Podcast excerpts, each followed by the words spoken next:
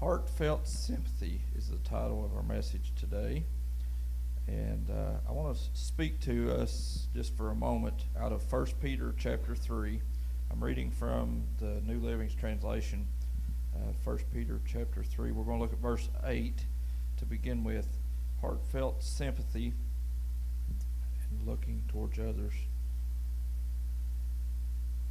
Let's stand while we read uh, this portion from Scripture. And uh, we'll pray that it speaks to us today. First Peter chapter 3 verse 8. Finally, all you should be of one mind. Sympathize with each other. Love each other as brothers and sisters. Be tender-hearted and keep a humble attitude. Look at your neighbor say, keep a humble attitude. Keep a humble attitude. Don't repay evil for evil don't retaliate with insults when people insult you. Instead, pay them back with a blessing. That is what God has called you to do, and He will grant you His blessing. For the Scriptures say, if you want to enjoy life and see many happy days, keep your tongue from speaking evil and your lips from telling lies. Turn away from evil and do good. Search for peace and work to maintain it. The eyes of the Lord watch over those who do right and his ears are open to their prayers. But the Lord turns his face against those who do evil. Let's bow our heads and pray. Father, we thank you today, Lord, for your word. Lord, we thank you for your encouragement. God, just help us today to have a heartfelt sympathy, Lord, in our in our actions, and Lord, that you would help us to become the Christians that you want us to be. And Lord, uh, just as Greg prayed a moment ago, be with those that are being affected today, Lord, with the storms that are coming ashore. And Lord, just be with them. Uh, help us to assist in whatever way we possibly can. And God, just uh, protect us with your hand. In Jesus' name I pray. Everybody says, Amen.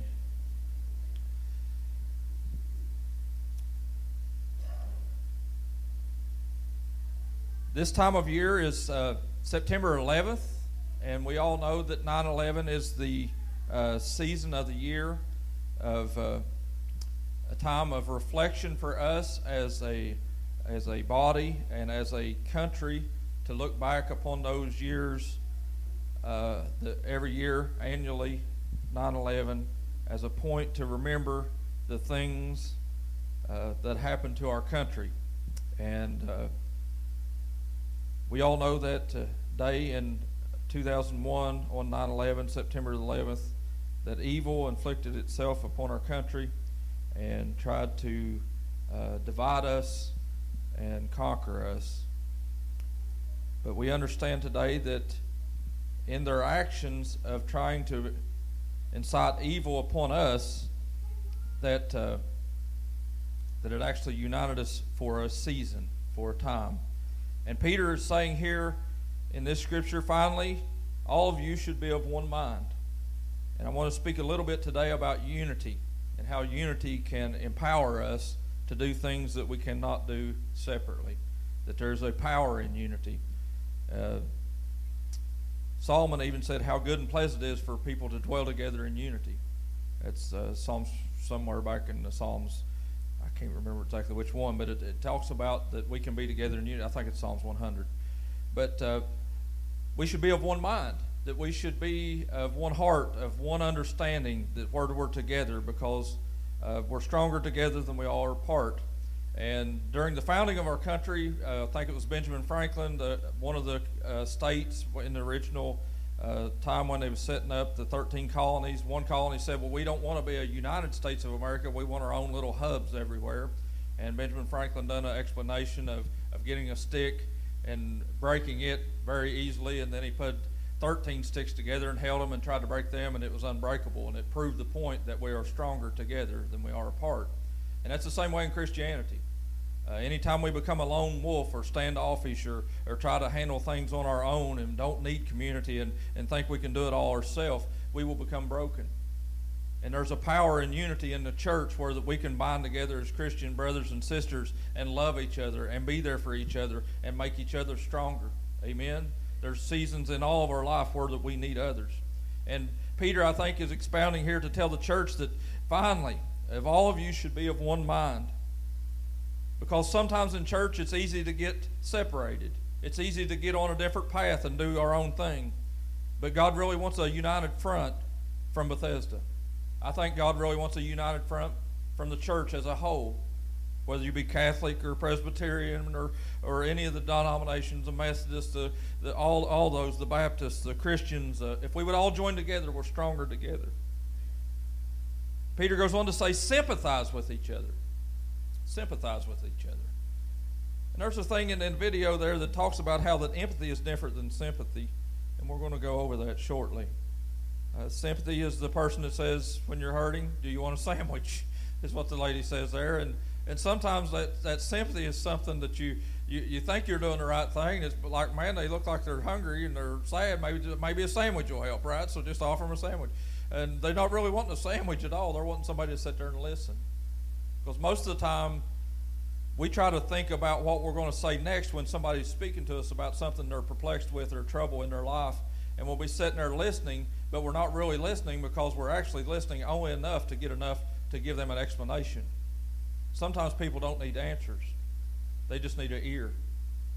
So if we want to become a good communicator, we got to become a communicator where that we have sympathy for them.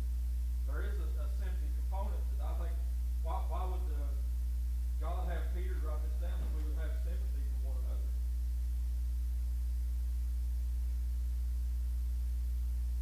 If it wasn't important. So I'm not saying that sympathy is not important. I, I thank God when I'm around people that's sympathetic to me.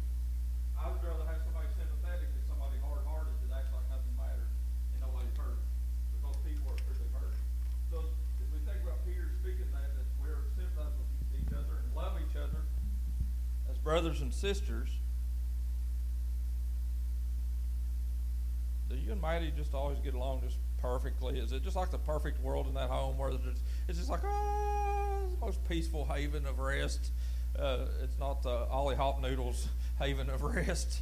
Uh, but I, I love what Peter's saying here love each other as brothers and sisters. So sometimes brothers and sisters uh, fight, right? They squabble, they have a little disagreement, or, or she's always right and she's got dad's better side, or whatever, you know. So there's always this uh, component of brothers and sisters. And as Peter is, is, is saying that, I think he's taking into equation that we aren't always going to get along perfectly. Amen? But that same time, the brothers and sisters that don't get along perfectly all the time, if somebody at school messes with Maddie, I think they got a little mark to put up with. See what I'm saying? Even though they don't get along at home, and they take care of issues, uh, fighting over who's going to get which spoon or which plate or something like that. I remember us going to my grandma and grandpa's, and it was like who who who could get to the cabinet fast enough to get that red plate. It was like the plate that everybody wanted. It's like we would all, even cousins would fight over the plate, you know, to run to the cabinet so you get there first to get the red plate. But even at that, we would fight and squabble about it and get mad. Well, he got it last three times or whatever. But then if you mess with any of my cousins, you're messing with me too. See what I'm saying? That we're together even though we have disagreements. And that's the way it is in the church. Amen? Sometimes in a church, somebody will do something, or somebody will say something, or somebody might woke up on the wrong side of the bed that morning, and it might be something that causes you a little bit of pain. But even though it causes you pain, and we're still brothers and sisters, we're still together. Amen. We still need to love each other no matter what, and be there for each other, because the world is an evil place. This world that we're living in is an evil place. And we will get chewed up and spit out if we live out there individually, uh, uh, out in the world on our own basis. We need each other. We need each other's encouragement. So whenever you feel a thought, and maybe it's a, a thought through the middle of the, of the day sometime, you're thinking, well, so and so, I don't know, I just feel like praying for Donna today, and I, am going to shoot her a message on Facebook. Hey, Donna, how you doing? I know you're working. You seem tired lately, and just shoot her a message. Say, I encourage you today. God's good. Amen. Just small little increments of encouragement goes a long way. And I try to do that myself, but but I can't I can't do it all with everybody. You know what I'm saying? It's it's a, it's a hard task to keep up with everybody, and I can't keep every individual person and all their family and their extended family. I, I can't keep up with that. My brain is too small. I'm telling you, I, my mind just I lose track. I lose focus. And that's why, as a church, that it's not about me uh, serving all of you as individuals, where that I got to keep track of every individual in this room because I can't keep track of who's hurting and when and what all's going on in everybody's life. That's why it takes all of us.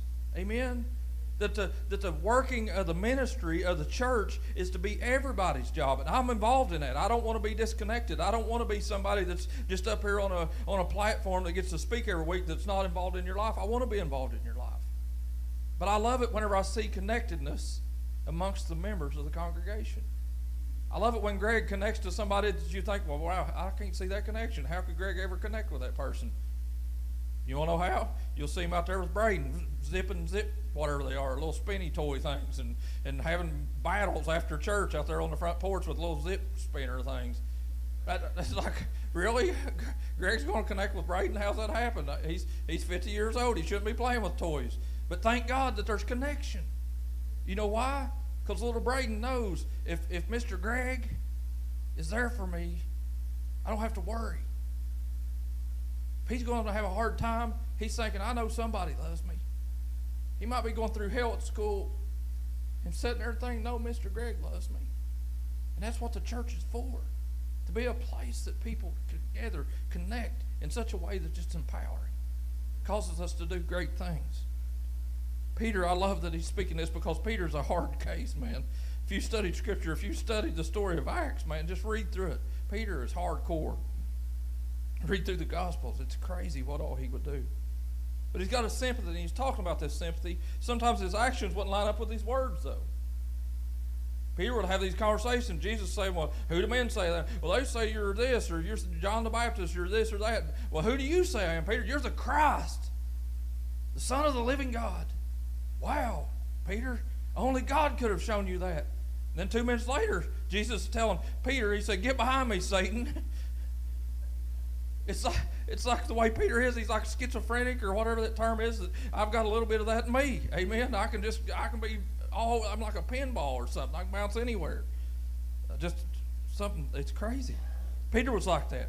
But Peter was here and he's talking about this sympathy. And, and, and in sympathy, we got to understand that it's truly a good, godly character to have within us a compassion for others, a desire, a heartache. And whenever one's hurting, the Bible says we all hurt. Or whenever one rejoices, we all rejoice. And I thank God for things like yesterday at the, at the event yesterday, the cruise in. it's awesome to see a small community like this just a little bitty community tucked away in the hills of eastern Kentucky and Appalachia where everybody says everything is wrong, and a group of people get together, put on a little flyer, share it a few times on Facebook, and next thing you know, 30 some cars show up. Most of them are not people connected to a church. And they come wheeling in here and sit, and, and then all of you guys come to visit yesterday and just come and hang out with them and walk through the crowd and, and talk about their cars and, and connect with them. And sometimes then people that come here, they're, they're totally disconnected from the church. They don't understand church dynamics. Most guys with old cars are not church lovers. They're car lovers, right? So as, as we look at this, look, I look at it as that's a ministry tool. It's the reason we do these things. And like 9-11, it brought us together for a moment. It, it, there's things that brings us together for a moment, and that's during the bad times. And usually during the bad times, we can all hub together pretty quickly. And we need to. But what about the good times? What about the times when it's all fall or when it's all good and everything's rosy and everything's going on? That's the moments where we start separating out a little bit. We don't need each other as much. 9/11 brought the country together. And in politics, I don't like politics. I actually hate politics. It, to the way politics divides is the part I don't like. I like politics. I've been involved. I, I've loved politics since I was little, as far as watching uh, people run for office and that stuff. I was an eight year old kid, infatuated that Jesse Jackson was running for the president of the United States. It just dumbfounded me. Wow, we're going to have a black president. I was just like, oh man, at eight years old, all my friends was doing everything else.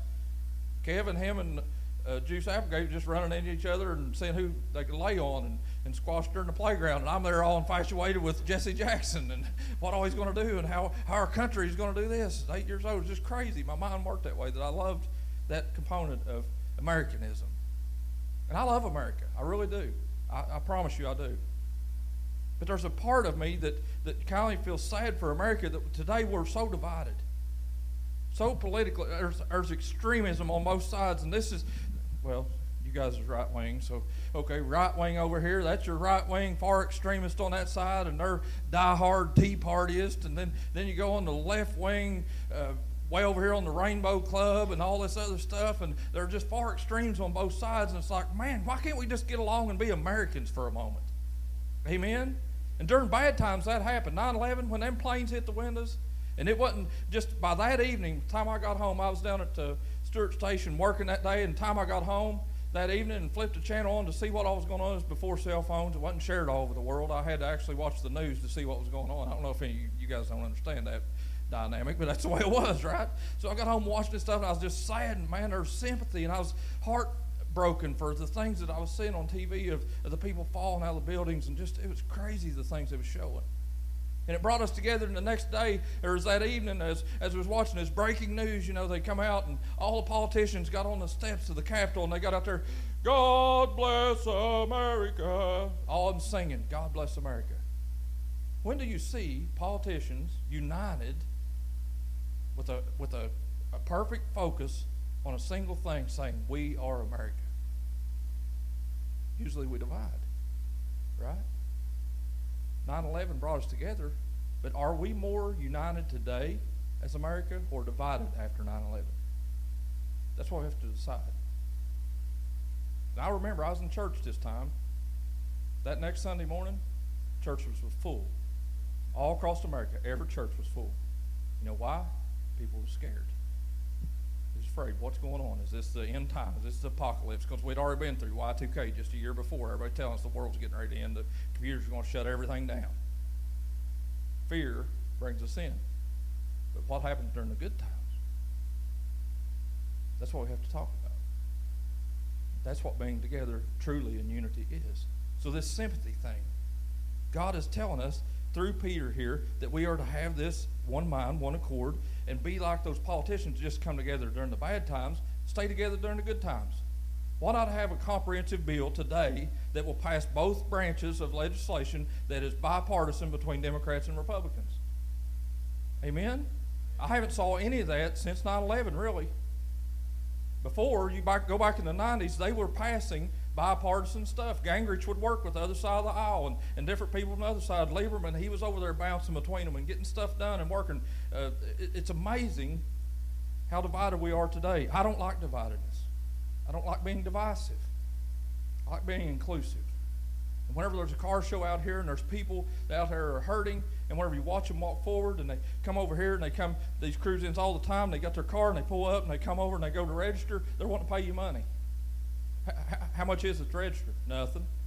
Free. Can I give somebody some money? They stand there with their money in their hand literally all day yesterday, and it's with their money in their hand. Well, just let me give it to something. No, just keep your money. It's free today. Okay.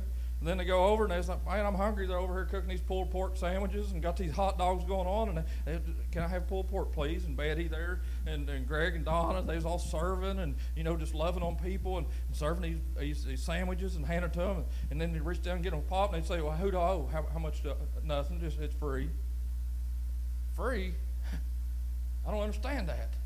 They don't understand the concept of free. You know why? Because everything costs you something. But with Jesus, salvation is free. And here's something that I've been thinking all week when I was preparing for this message. And this is a quote. I, I would love for you guys to tweet it, Facebook it, Instagram it, do something with this. For too long, the church is trying to legislate Jesus when we're supposed to emulate Jesus.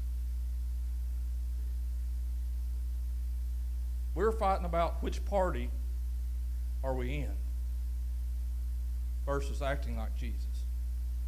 Emulation is somebody lesser trying to become somebody greater, like a hero. Who's your hero today? I'd love to meet George Washington. I can imagine him uh, my first time on the Potomac going up through there on this big boat, and I just imagine, you know, being right there with George Washington floating up through there, and, and it's, it's a revolution going on. Just my mind operates that way. It's like, man, he would be a hero, wouldn't he? Or Abraham Lincoln. being a little poor boy coming out of Kentucky, end up in Illinois, and become a lawyer and doing these different things, and, and his, his fiance dying, and just all this stuff and heartbreak and stuff going on with Abraham Lincoln. I would love to meet Abraham Lincoln. FDR is one of my greatest heroes. I think eh, of all the studying, I love FDR, his philosophy, his way of life, because he actually acts on something and don't just talk about it. Most politicians talk, he acted. He took the bull by the horns, he made hard decisions, and he made America a better place. He would be a hero of mine that I'd like to meet. And it's something to think about that he, he had polio and, and about killed him in 1929. And he goes on and gets up out of that bed and says, No, I'm going to put these braces on my leg. And he had these braces built. He was down there in a swimming pool trying to figure out how to walk again. He, he never walked again on his own power. And he met uh, foreign leaders, went through World War II, everything else, with braces up and down his legs that would hold him up, and he'd stand there holding the podium. Americans didn't even know he was broken. Why? Because he's saying there's something inside of me that tells me to get up. And what if we Christians today would unite as a force to say, God has called me to a higher calling than anything on this planet, that I'm to be a person that acts like Jesus? He's my hero. And I wish I knew as much about Jesus as I know about FDR. Amen? I wish there was as many books about the revolution 2,000 years ago. There was 12 vagabonds running around looking for somebody to believe in them. This guy comes out of the wilderness, begins to talk to them, and they follow him. And then three years later, he leaves them in charge. And now look at the world today. Seven billion people on the planet, over a billion of them believe in Jesus because 12 people fulfilled a calling. What if we knew that revelation as much as we do about the revolution of America? See, Americans, we've come, up, come to a place where we put America on a level, and actually it becomes an idol. Amen? I changed the philosophy on this a few years ago. That's I, now I love America. I'm telling you, I love America. I'm proud to be an American. Or at least I know I'm free. you got to say that when it goes with it, right?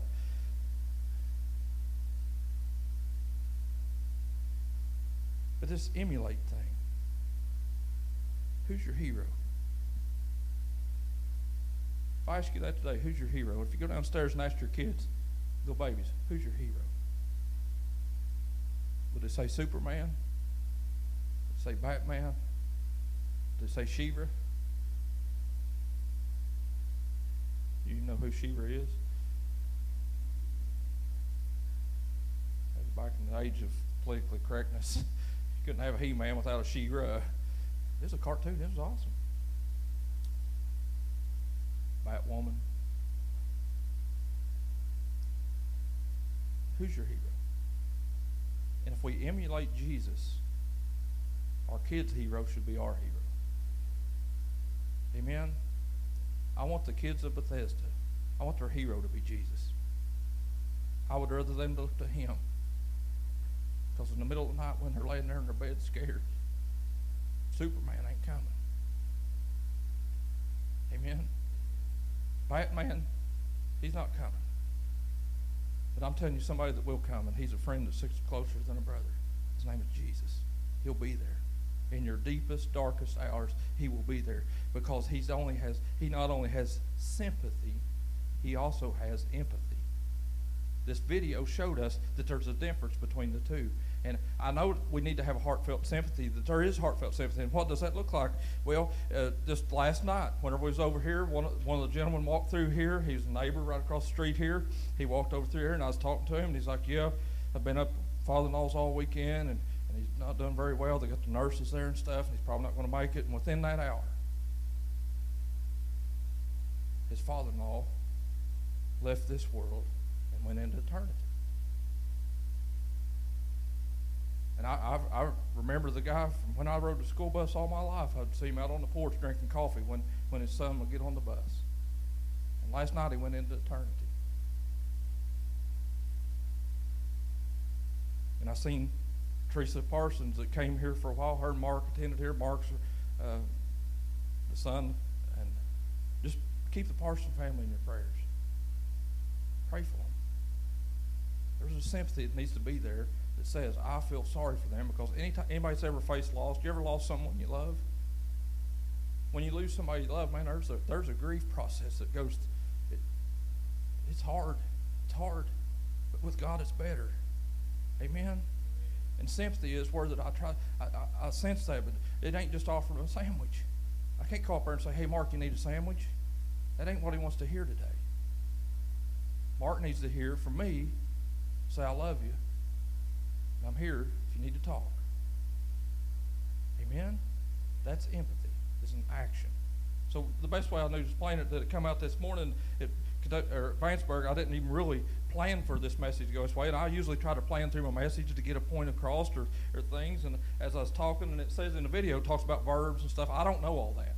I'm not an English major. I, I, I, I educated in fundamentals. Like in the ninth grade, I was learning uh, division. That's, that's where I was at.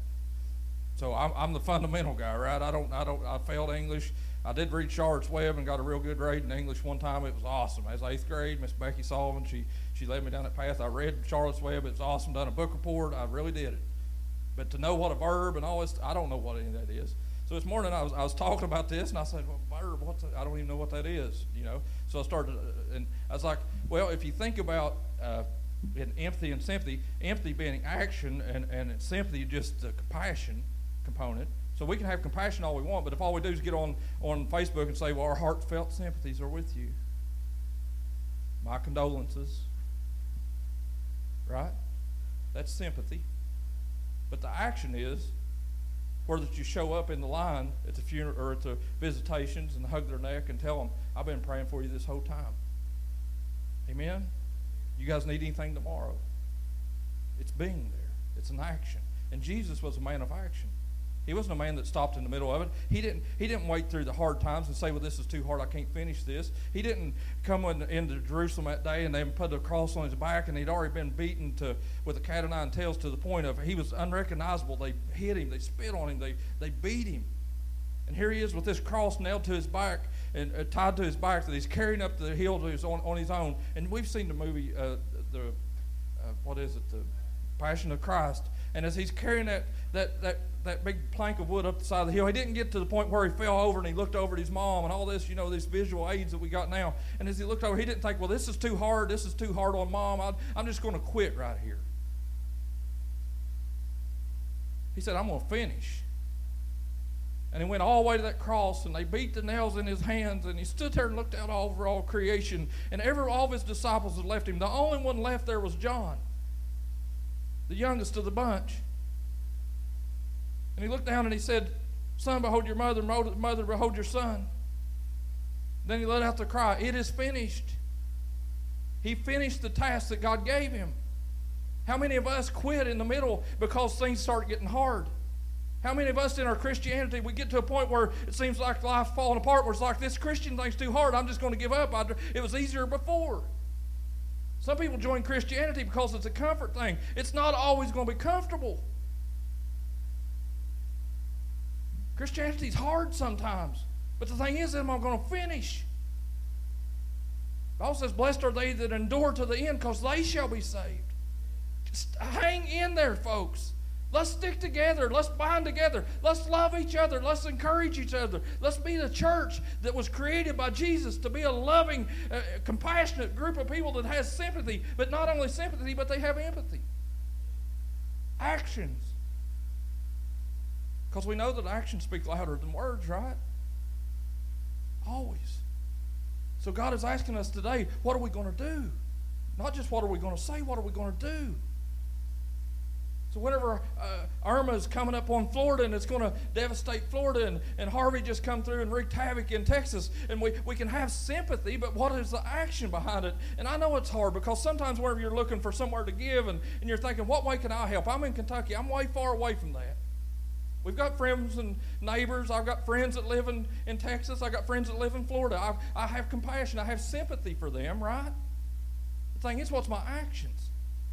And sure, I could give the Red Cross, but it was proven uh, back in 2000, whatever it was, eight or one of them, that they had the one that hit Florida, the hurricane hit Florida. The Red Cross had their semis driving through Texas. It's a proven fact. They, they caught them up in this with empty trucks just to show that as a billboard so they could get more donations. The administrative costs are through the roof with Red Cross. And I'm not beating them. Red Cross does a lot of good stuff with blood and taking blood. They do a component that a lot of people can't. A lot of groups can't. But it was a farce. It was, it was just a, a, a show thing. It was about talking about what all they did, but their actions didn't prove it. There was warehouses that they had set up with nothing in it. There's a group called Convoy of Hope, the thing that me and Leslie went to last year. We had all this food up here stacked up, and we give to the community. You remember the Convoy of Hope thing? We are a church of action. Amen? We're a church of action.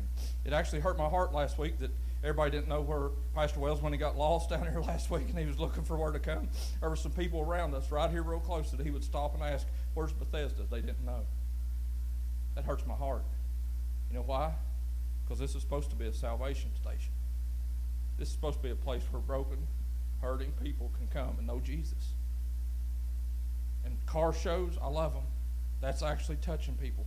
And you guys did an awesome job yesterday serving the community and serving your fellow man. And I'm telling you, there's there's guys out there that didn't understand freedom, but the Bible says he the Son sets free is free indeed. Amen. And Jesus can touch people through us. So this empathy sympathy. A noun is somebody, what do you say, a person, place, or thing. Right now, everybody in this room, you're a noun.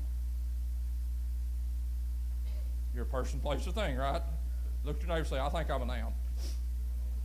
Feel, feel kind of like a noun. I'm, I'm here. I'm a person, place, or thing. One of, you got three choices. I mean, you can be a place, you can be a person, you can be a thing. So a noun is that. But what did you say? A, a verb, is that what you said, Leslie? A verb shows action. So my whole deal today is I want us to go from the point of sympathy being a noun, a person, place, or thing, to empathy being a person of action. I want you to become a verb. I pray that when you leave here today that you're going to leave different than you came. Did anybody desire when you got up out of bed this morning and said, I'm going to church today, and I'm, I'm not just going to church to be, be, be who I am, but I'm going to church to be who I'm supposed to become? I want to walk out different today. I want a heart transplant where that God works on me because sometimes I got a bad attitude. Amen. Some you people in here might have one too. I don't know. It says here, "Be tenderhearted." Peter saying this, verse uh, eight there. Be tenderhearted and keep a humble attitude. Keep it a humble attitude. It's, it's easy to get a humble attitude every now and then, but what about keeping one? And then he said, Don't repay evil for evil. Don't retaliate with insults when people insult you. Instead, pay them back with a blessing. That is what God called you to do. And he will grant you the blessing for the scripture's sake. It's easy to get discouraged. In 2012, January, the first Sunday of 2012, I walked in to pastor this church. We, we started this in September of 2010. This is our seventh year. Our anniversary is right now. Seven years, me and Leslie have served Bethesda. Most pastors last about 18 months. 18 months is about what most pastors last. They say if you can make it through seven years, it's, it's going to be okay. That's where, you, that's where you're over the hump and it's going to be okay. We're going to ride this one out. It's like you're on the wave and it's like tilting. It's like, man, I've made it. Yeah, steady. I'm good. Feel good right now. Seven years, it's awesome, right? But a year and a half in, this 18 month mark, I walked up to the platform that day, and there's 12 people sitting in the crowd. We had seen a few people leave. The morning they inducted us in and, and what they call it, installed us in as pastors. Pastor Wells come down. There was people getting up and getting their pans out of the back room and walking out the door. Physically, I watched them get their pans and walk out the door. Pastor Wells said, "Where are they going?" I said, "I don't know. I don't know, Pastor." All I know is I feel like God called me here. It's my home county. It's a lot easier to preach somewhere else because nobody knows Ben Collier before. Here, everybody knows me. I've known Greg since I was knee high to a grasshopper. But 2012, this first Sunday, as I walk into church that morning, there's 12 people sitting there, and I'm thinking, that's counting me and Leslie, so that means there's 10 others, right? And we get up, and she gets up and plays her music and does her thing, and, and, and, and next thing you know, it's just I start preaching, and one of the people in the church, and actually their leader of the church, they got up and left. And they called us that afternoon and said it went too long today. My roast was in the oven. You know what that makes you want to do? Quit. You know what the enemy wants you to do today? Quit. He wants you to walk out here and say, This is too much. You can't live what them people's living. And don't even try to be like them because it's too hard. And he's going to tell you to quit. And as that happened, I, I, was going through a struggle. I was like, man, we're, maybe we're just supposed to resign. Maybe somebody else is supposed to come here and, and get these people back together and united force and whatever. And, and God just keeps in your heart, no, I've called you. No, I've called you. And God's called everybody in this room to be the best version of you you can be, to win lost souls to his kingdom. It's not just the pastor's job, it's everybody's job. It's a collective. We're united. We're in this thing together. Amen? He's called you, church. I promise you, you've got a calling on your life. But the thing is, during those hard times when you want to give up, say, no, there's too much at stake. I want heaven to be full and hell to be empty. That's what Jesus wanted, right? So think about that. And uh, we could have given up. We could have quit. We could have resigned. Actually, I, I, you know, I type out resignation letters and like here, I'm going to resign. No, no, no. God keeps saying, stay with it. Later in, just a few months later, they send us a letter in the mail says, Do you want to be part of the Healthy Church Network? I had no idea what it was. It's just a card coming to mail from the district office. And only a few small churches are going to get them involved in this. And it's a year long process.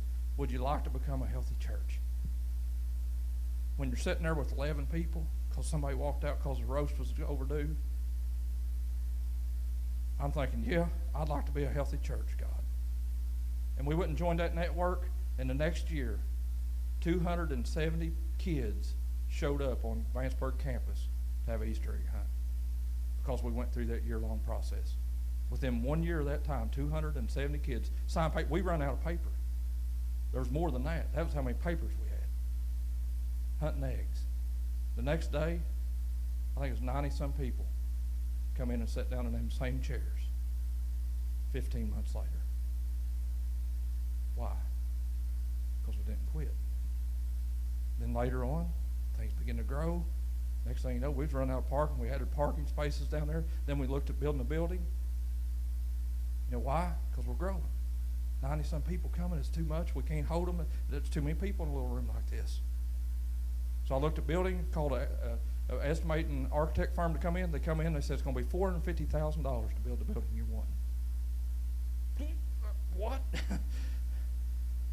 We had like $25,000 in the bank we'd saved up, cash, money in the hand. I was thinking, that'll, that'll get us a good start, you know. And they said 450000 It's going to be 27000 just to draw it, the architect fee. Man, I don't know about all that. Continue to pray, right? Keep in it. Keep fighting. Keep being encouraged. Next thing you know, I'm driving to work up through here, and the no trespassing sign. Look at that right back there on that wall. See that no trespassing sign? that was hanging on the front door of this church. And I drove by here, and this church had the doors locked and a no trespassing sign on that door. It broke my heart. I had sympathy. I was like, God, there can't be a church in our county with the door locked. Too many people that need Jesus to lock the doors, church. And Greg knows the people that has loved and cried in this room for people to know Jesus.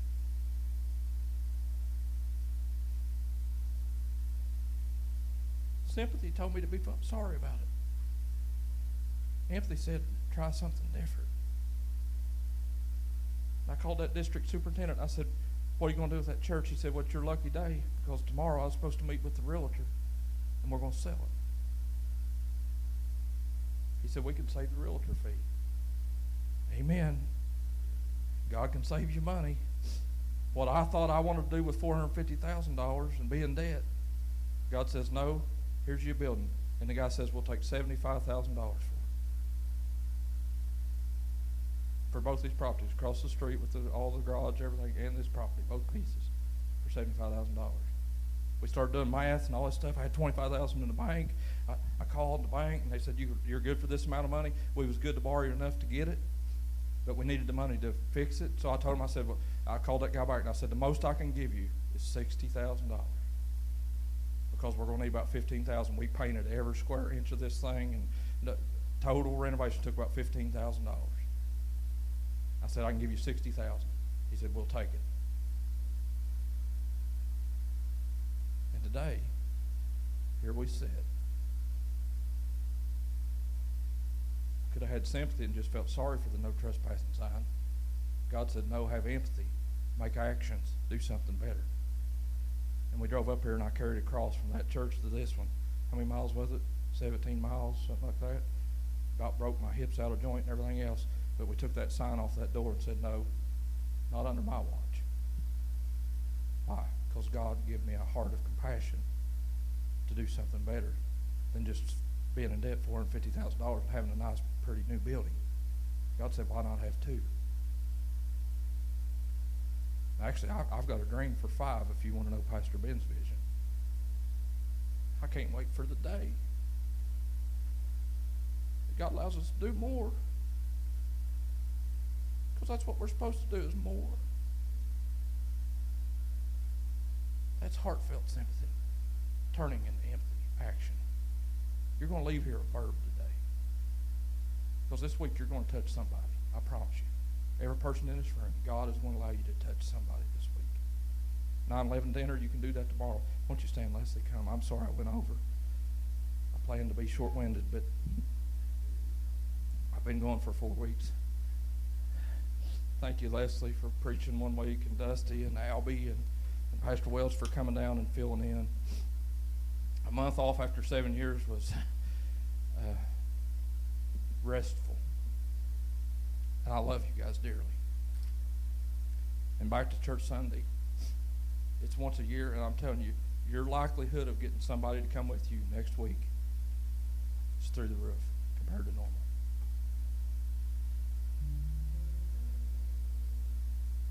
Think it's 97% of people come to church because somebody asked them. The reason people come is because somebody asked them. And there's some statistics I read that says like ten, only 10% of the church people in here today will ask somebody. Y'all have got sympathy. Y'all care about somebody, and somebody's in your mind right now that God's already planted there to say, man, I feel I, I want so and so to be here next week. The difference in them coming or not is by you turning it to empathy to say, I'm going to ask them this time. It'll be uncomfortable. I'm going to do it. Your likelihood to get them here is through the roof on Back to Church Sunday. It's just crazy. What was it, a few years ago? We had 100 and, I think it was 118 showed up on a Back to Church Sunday at Bethesda. And our goal this year is 1% of Lewis County. It's 13,800 people. 835 live here, according to the census. I'd like to see 138 people here next week. That was my goal on January 1, to see 138 people rich for the gospel of the kingdom of Jesus Christ. Won't you help us do that? If everybody at Bethesda would invite one person apiece, we'll, we'll far exceed that. If you count the number of people truly that say Bethesda's my church right now, it's about 110 people. So we could easily, if everybody would just invite one, counting the kids too, we'd have 220 people here next week. It's not about numbers.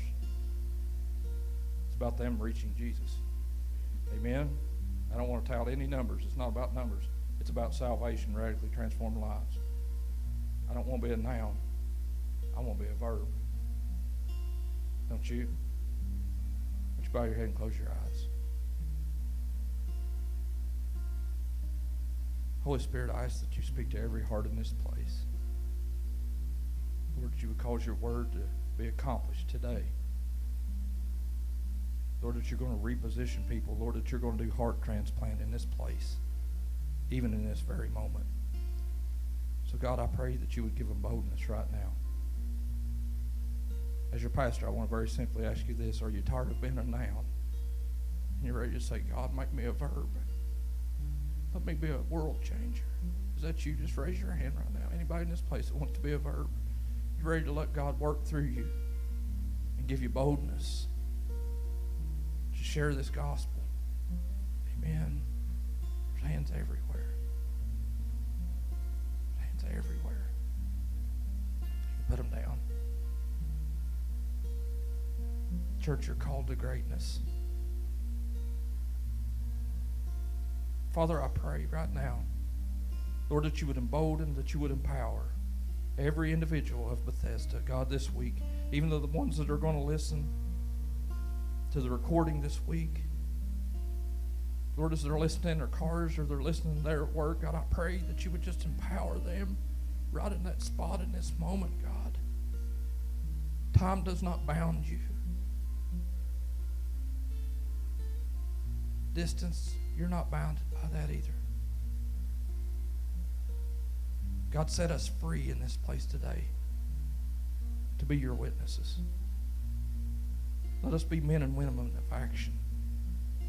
Let us have integrity. God, check our attitudes even now, God. Listen to our voices when we don't do evil, God. Hear our prayers according to this word that we just spoke here out of 1 Peter chapter 3. It says that you'll hear us cry when we do good. Help Bethesda to be a good group of people this week. Everywhere we go. Every person that we touch. Bless the food tomorrow, God, for 9 11. Touch our veterans, touch our community service people, God. Touch our police forces, the road workers. Lord, the people that uh, guard the jail. Over those ones that take our taxes, Lord, that we get so mad at that we, Lord, help us to be grateful. We can even pay our taxes. Change our attitude, Let us rejoice in the joy of our salvation. In Jesus' name, amen.